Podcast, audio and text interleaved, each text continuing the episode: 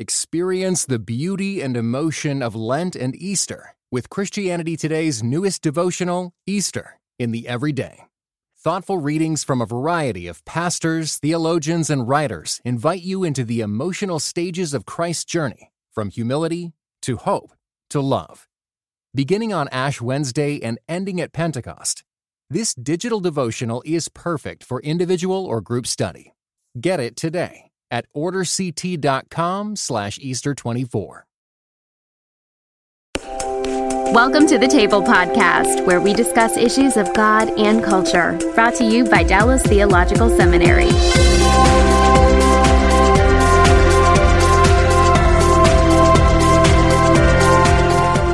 Thank you for joining us on another episode of the Table Podcast, where we discuss the connection between God and culture. My name is Mark Bailey, and I have the privilege of serving as president of Dallas Theological Seminary.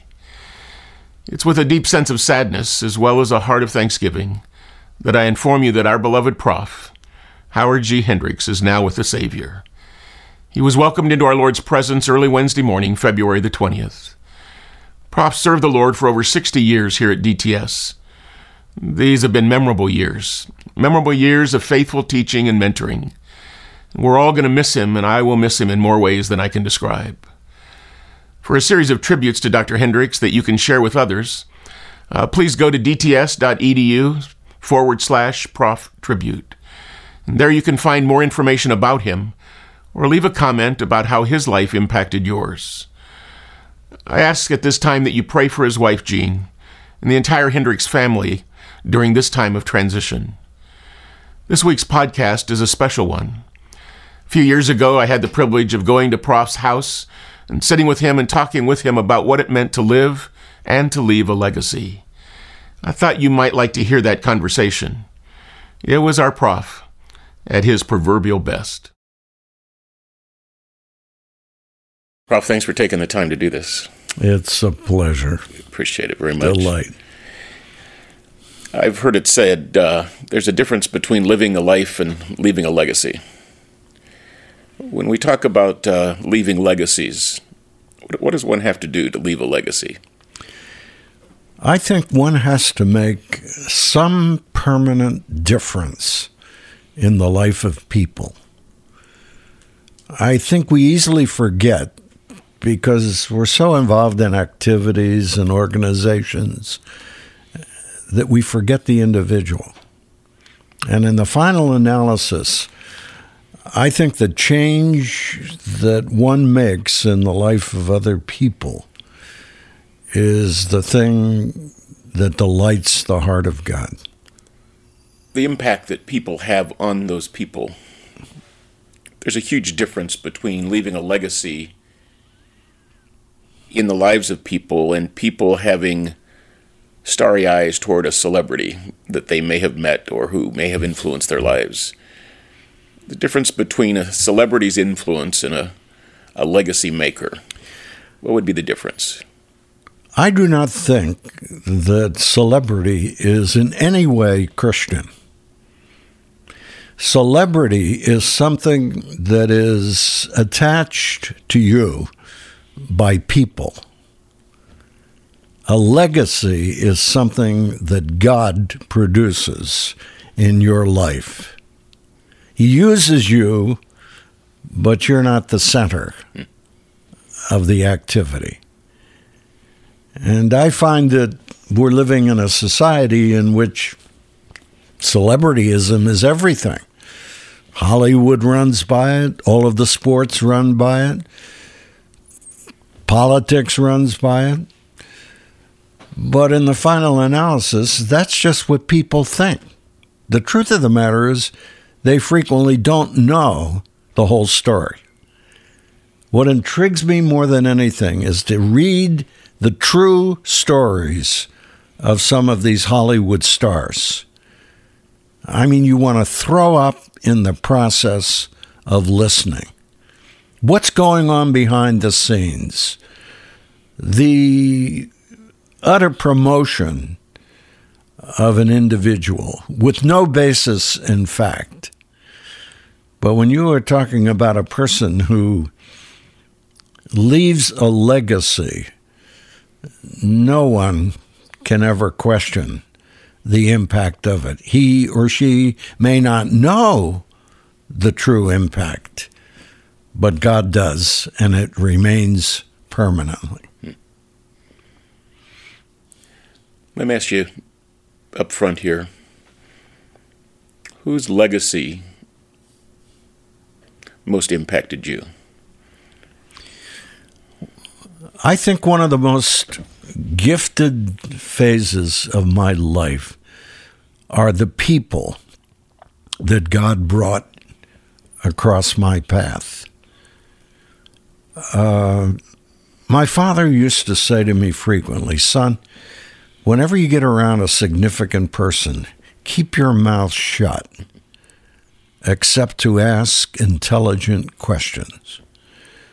And early on, I am sure at times I made a pest of myself by asking the people that God had brought across my life some of the penetrating questions I wanted an answer for, and they gave it to me.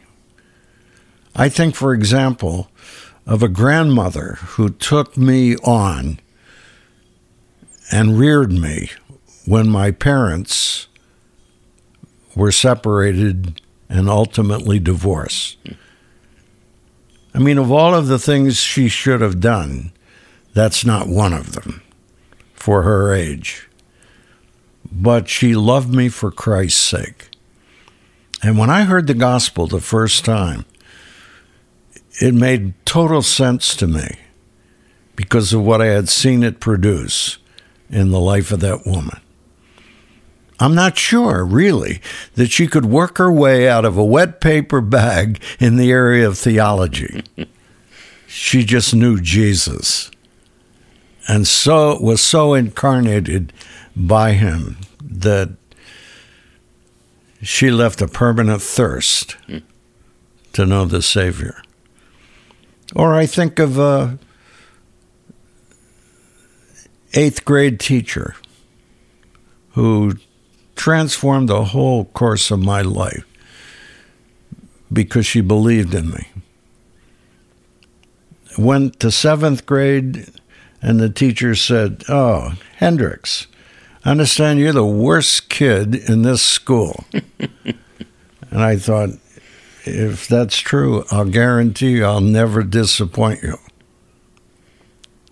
And when I went in to Miss Simon's class, in the eighth grade, the first thing she said to me, Howard Hendricks, I've heard a lot about you. I thought, here we go again. And then she jarred me. But I don't believe a word of what people have said. And I found the first person in my life who truly believed in me. And I would never disappoint her. I would finish all of my work so I could run all of her errands, do all of the things that she needed to have done.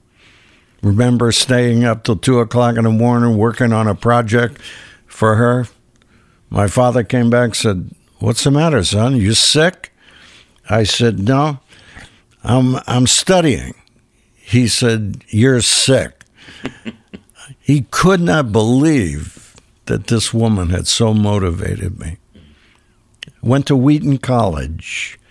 Merrill Tenney, the great New Testament scholar of his day, put his arm around me one day and said, Hendricks, I believe in you.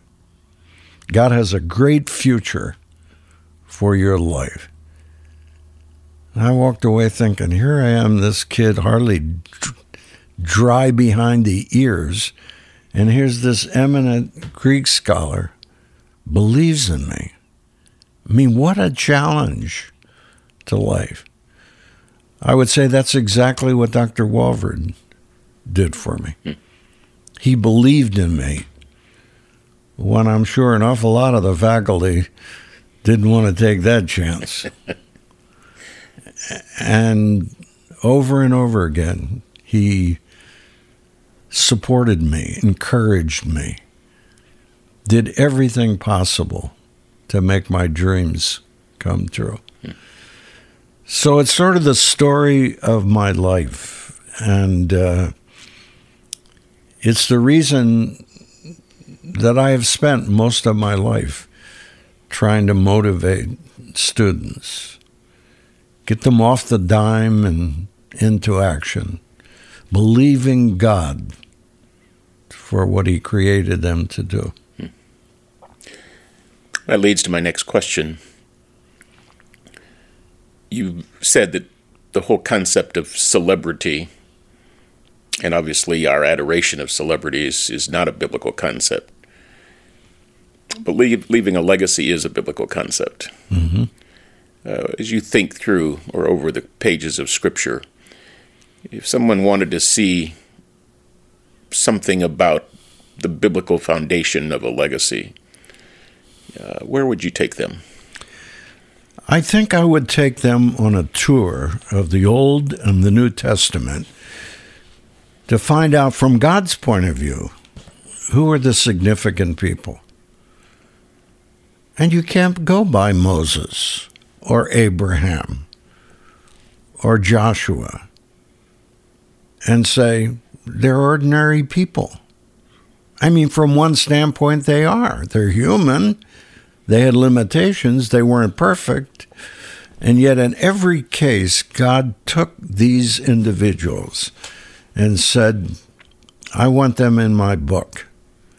I want people to spend their life studying the stories of these men, these women that I chose to use because they were usable, they were available, they wanted their life to count for God. And I think, you know, after a study of that kind, you cannot you cannot emerge from it without saying, God has given us all of the illustrations we ever need. All of those that you mentioned, words like to me, uh, to be words like you use the word motivation, mm-hmm. example, impact. Uh, what is it? What is it that creates that legacy? What when when we think of the life on life and the influence of, of a life on another life? What are some other terms, adjectives, concepts that uh, that would describe what a legacy in a in a person's life is? Well, one that comes to my mind is the concept of realism. These were not uh, clay models. These were real people who faced real problems, the kind of problems you and I face every day, and yet saw their problems and the solutions from a divine point of view and dared to believe God for the impossible in many cases. And I think God says, I love that. And here's a dear woman, has no biblical theological background. She's probably running a whorehouse down in the city with all of these guys coming through, these jockeys, and they overhear her conversation. She's talking about God is going to come. And when push comes to shove, she throws all of her coins on the table and goes for broke. And then I see Pharisees who spent all of their life studying the Word of God. But not one of them, one of them ever shows up at the time of the report of the Messiah.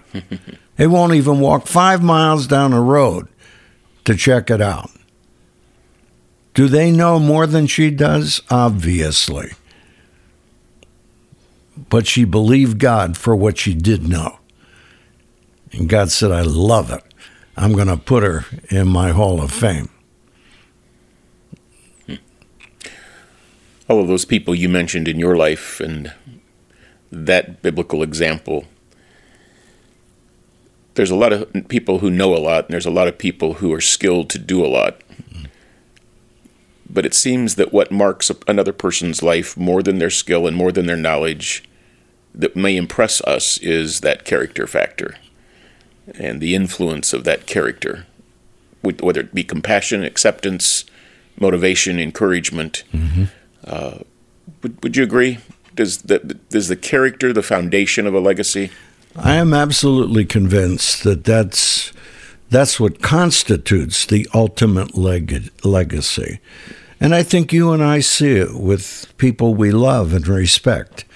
Uh, the closer you get to them, the more you see them in their intimate life, not just their professional life, up front with everybody, but behind the scenes, there is that consistency, that pattern that demonstrates their life is one of reality. It's not something put on, it's not something that's trying to impress you. It's not about them, it's all about God. And to me, that's the heart of leaving a legacy. Do they remember you or do they remember the God that you believed in and served? It seems for me that the people who have marked my life in that real way, and the closer I've gotten to know them, mm-hmm. I've not only learned more about their weaknesses, you know, and more about their strengths. Right. But it really seems that those weaknesses aren't nearly as impacting as what God has done through their life and character and strength, encouragement, etc. And uh, and I and I think for me there is a the difference between the adoration of a celebrity and the legacy of a leader's life in your life is that uh, it, it, with the celebrity, you're almost looking for, you know, when they're going to fail. With a, a, legacy maker, in spite of their failures, I mean, love covers a multitude of sins. There's almost a deeper love and respect because they do have clay feet, mm-hmm. but God is still at work in their lives and uh, it it seems that that almost it's not an excuse and it's not ever a you know condoning of sinfulness by any means, but there's an endearment that. Uh, uh, it's it's like Elijah of old. He was a man of you know like substance as we are, but what God did through him. Mm-hmm. And uh, and I look at you and I look at others who have impacted my life in that same type type of a thing. There's there's not the uh, the mystery of the perfection you know expectations. Mm-hmm. There is a genuine love for real life lived out because there's a heart that's evident and there's a passion that's evident and a commitment to God that just makes God look greater. If I were just to summarize it in one way, Mark, that's exactly what I would use to summarize it. That I walk away not just impressed with him, but impressed with what he allowed God to do in his life. And the result is you don't come up with all of the things that we promote. You know, this is a guy spoke to 46,000 people. you know, I mean, my grandmother never spoke to one other individual, as far as I know, in any public way. She just incarnated Christ.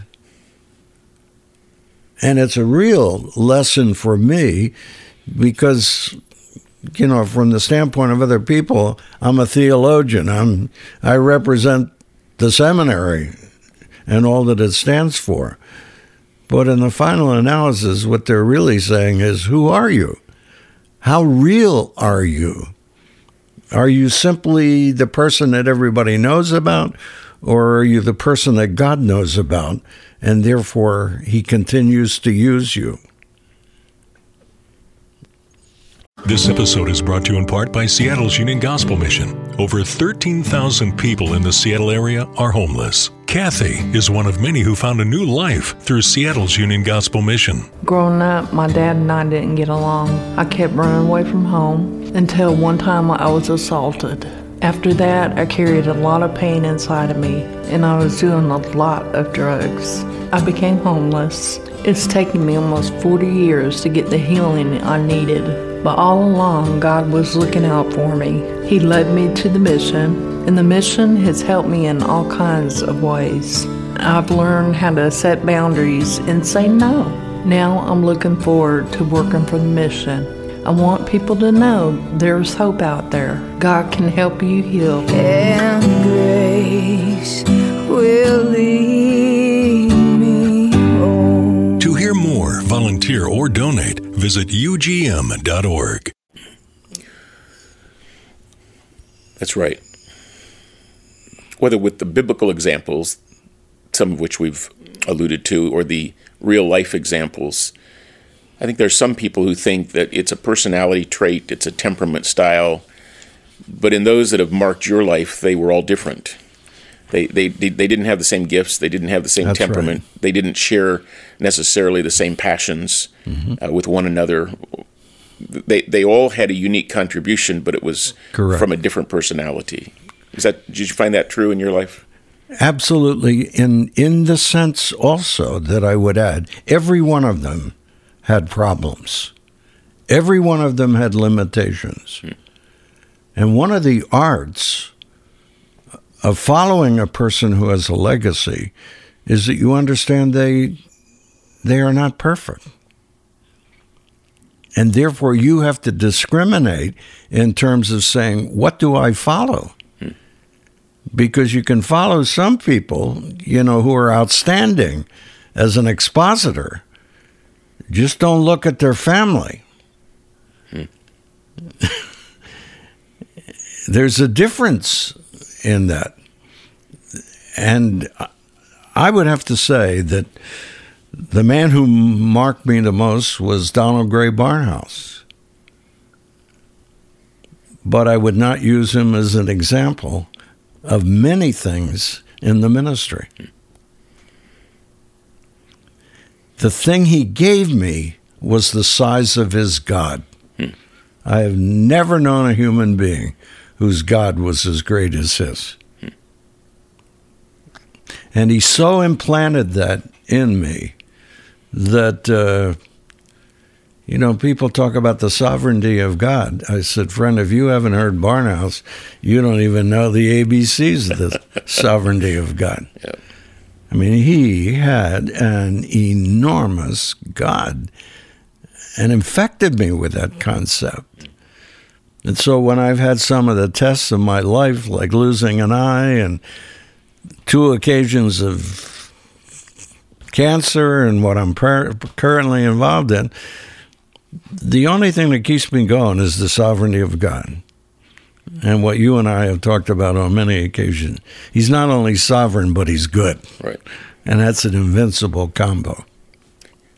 I don't understand his timing, Yeah. but I have to rest on the sovereignty Yeah. and his goodness. There's no question. Let's flip it. Let's flip the coin. Over your years of ministry and life, what's been the biggest or quickest legacy breaker that you've watched? I think that's probably the most penetrating question you could ever ask, and probably could lead to a good book.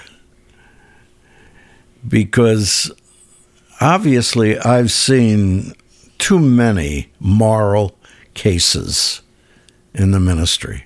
People who had a phenomenal ministry. I'll never forget one of the last experiences I had with Dr. Walvoord. We're sitting just like you and I are here.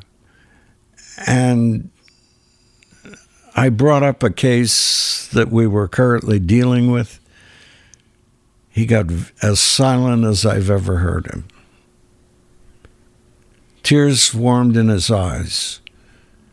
And I'll never forget him looking at me and saying, Howie, how can a man who has such a phenomenal ministry as this man has had, in five minutes, blow the whole thing by his disobedience to God. Boy, I meant that's etched across the ledger of my life.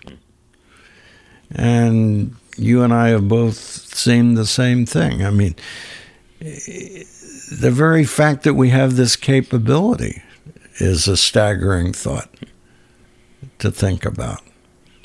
And I find that oftentimes the fact that we take so much for granted, especially if we're gifted, you know, giftedness is an invaluable asset. It's also a, can be a tremendous liability. And I begin to depend on my gift rather than use it.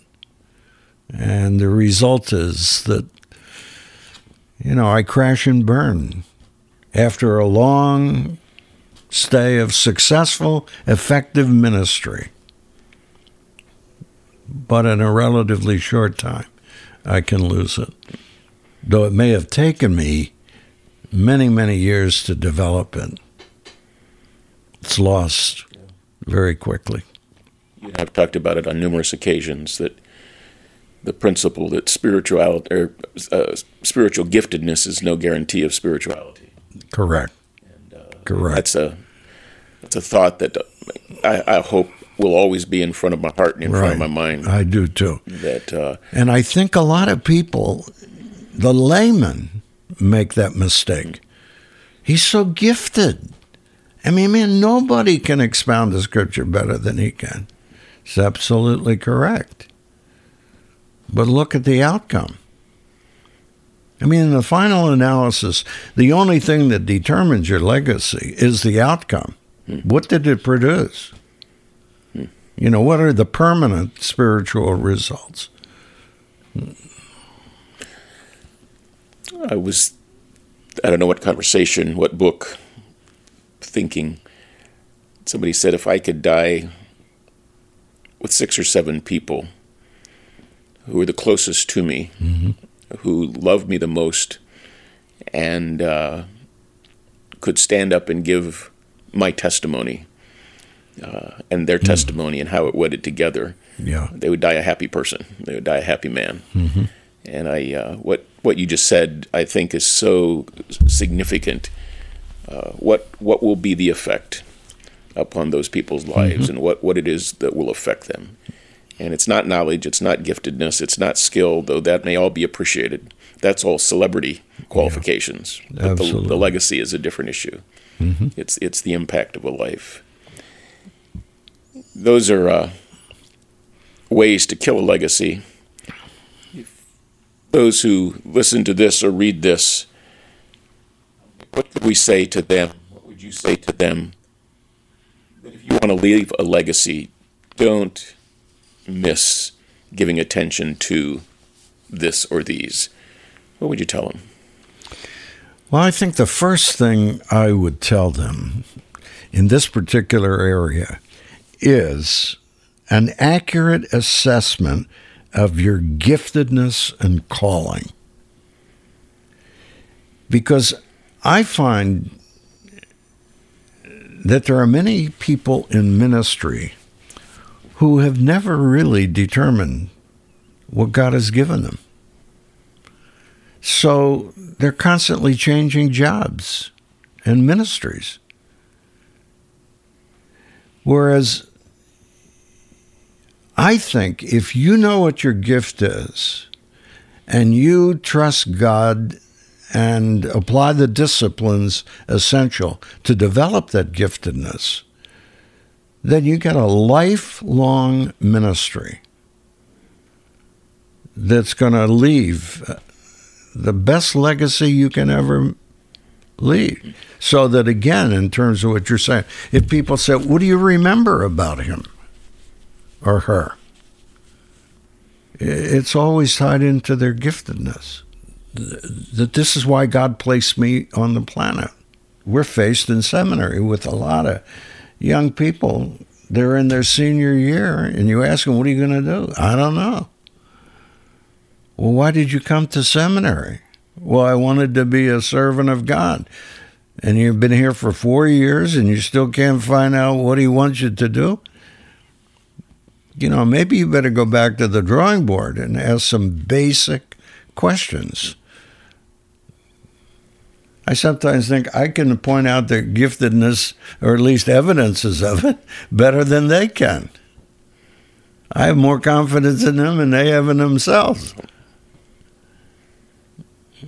But I think it's I think it's tragic for a person to be gifted and go through all of life and say, I never knew what it was. Brings I mean, I don't think God gave you the gift without reason. right. He certainly isn't playing hide and seek on you. He wants you to know what it is and to use it for His glory. And I think we talk too much about potential and too little about reality. Yeah, I, I think that if they will jump in and serve, and this relates to what we may want to say regarding helping people in a local church setting build and leave, leave legacies of impact upon people. Absolutely. It would come back to what you just said. You know, what is it? And I think of Paul's words that I may lay hold of that for which I was laid hold of by Christ Jesus. You know, what? Why did God grab me, and how does God want to use me?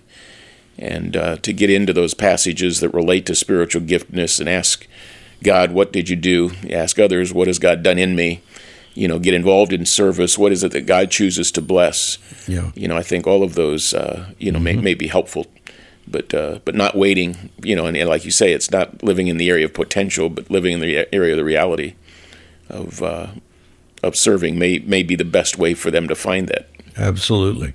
I remember very vividly talking to a layman here in the community of Dallas and uh, asking him if he would consider teaching a class for laymen. Very successful, very effective. Oh, he said, I, I, I can't do that. I said, why not? He said, I don't have the gift of teaching.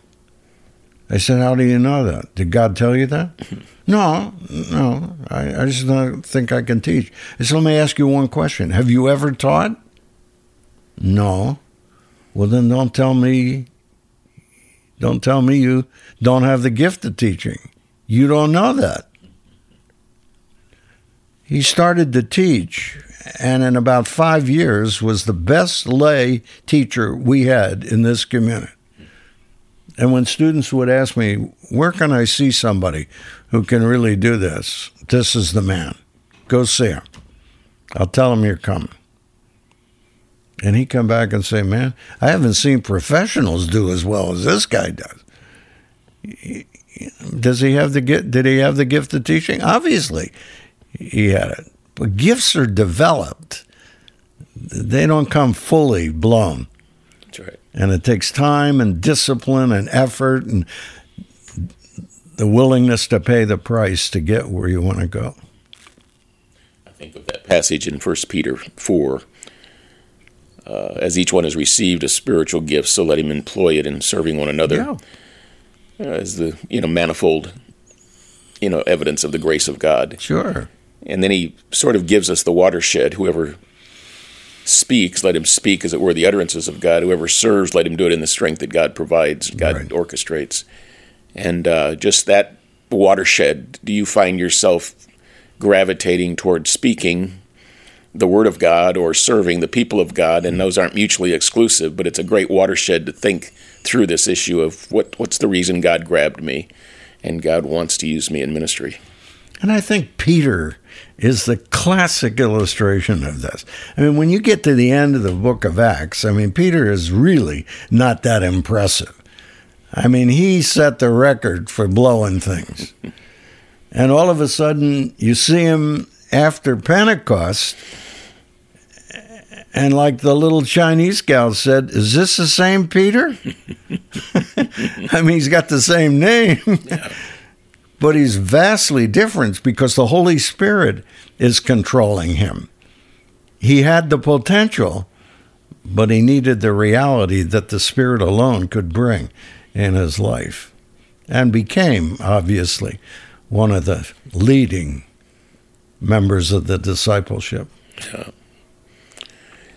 me ask you a, a final question. We think about leaving a legacy, but how do how do we balance? And I think I know the answer, but I want to hear what you would say. How, how do we balance the desire to leave a legacy, the desire to leave a legacy long term, and the day to day practicality of everyday life? I'm not. I know those aren't mutually exclusive and they're not unrelated. Mm-hmm. But uh, what what advice would you have of connecting those two? I would say that the linkage between those two is the heart of learning how to leave a legacy because it's a lifelong thing. You don't come to Christ and have a legacy that's lifelong.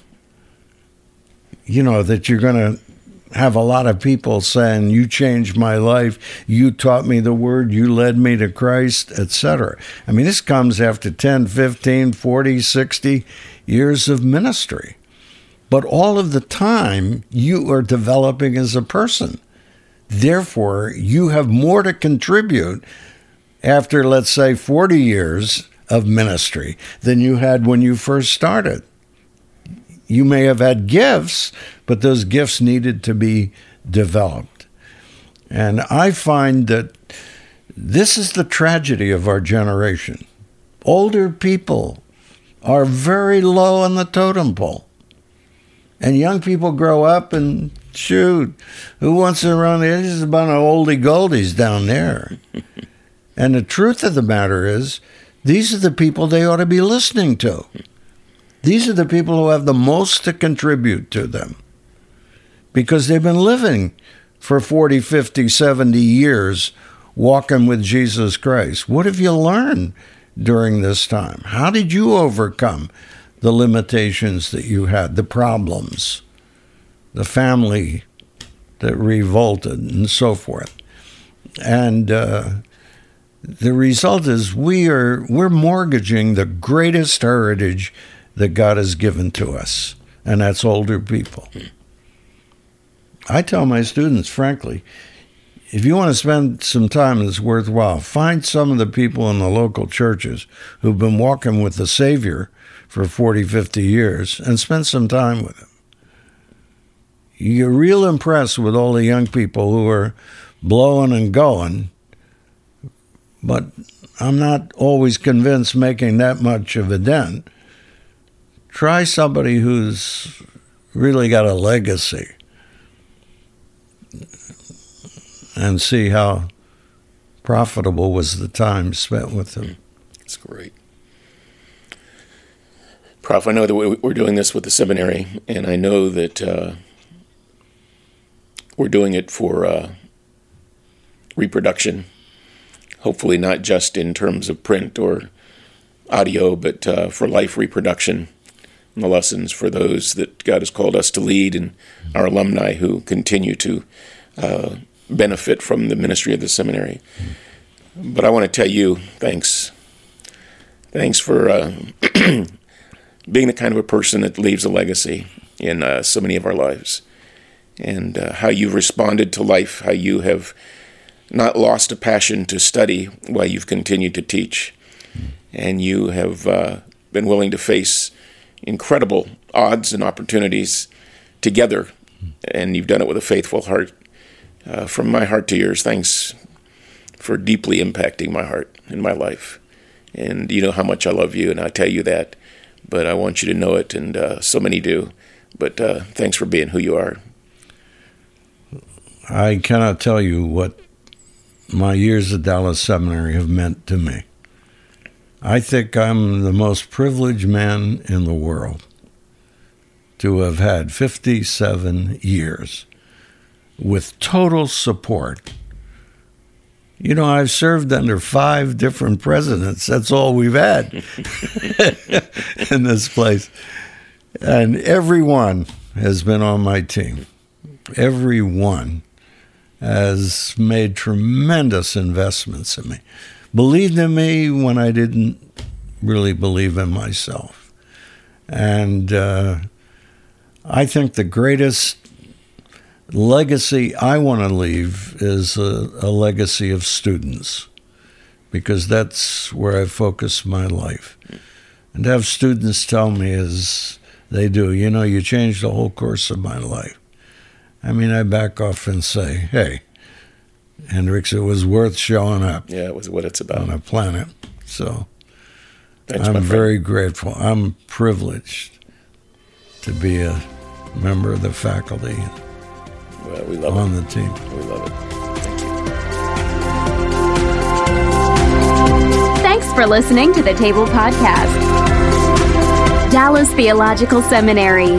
Teach truth, love well.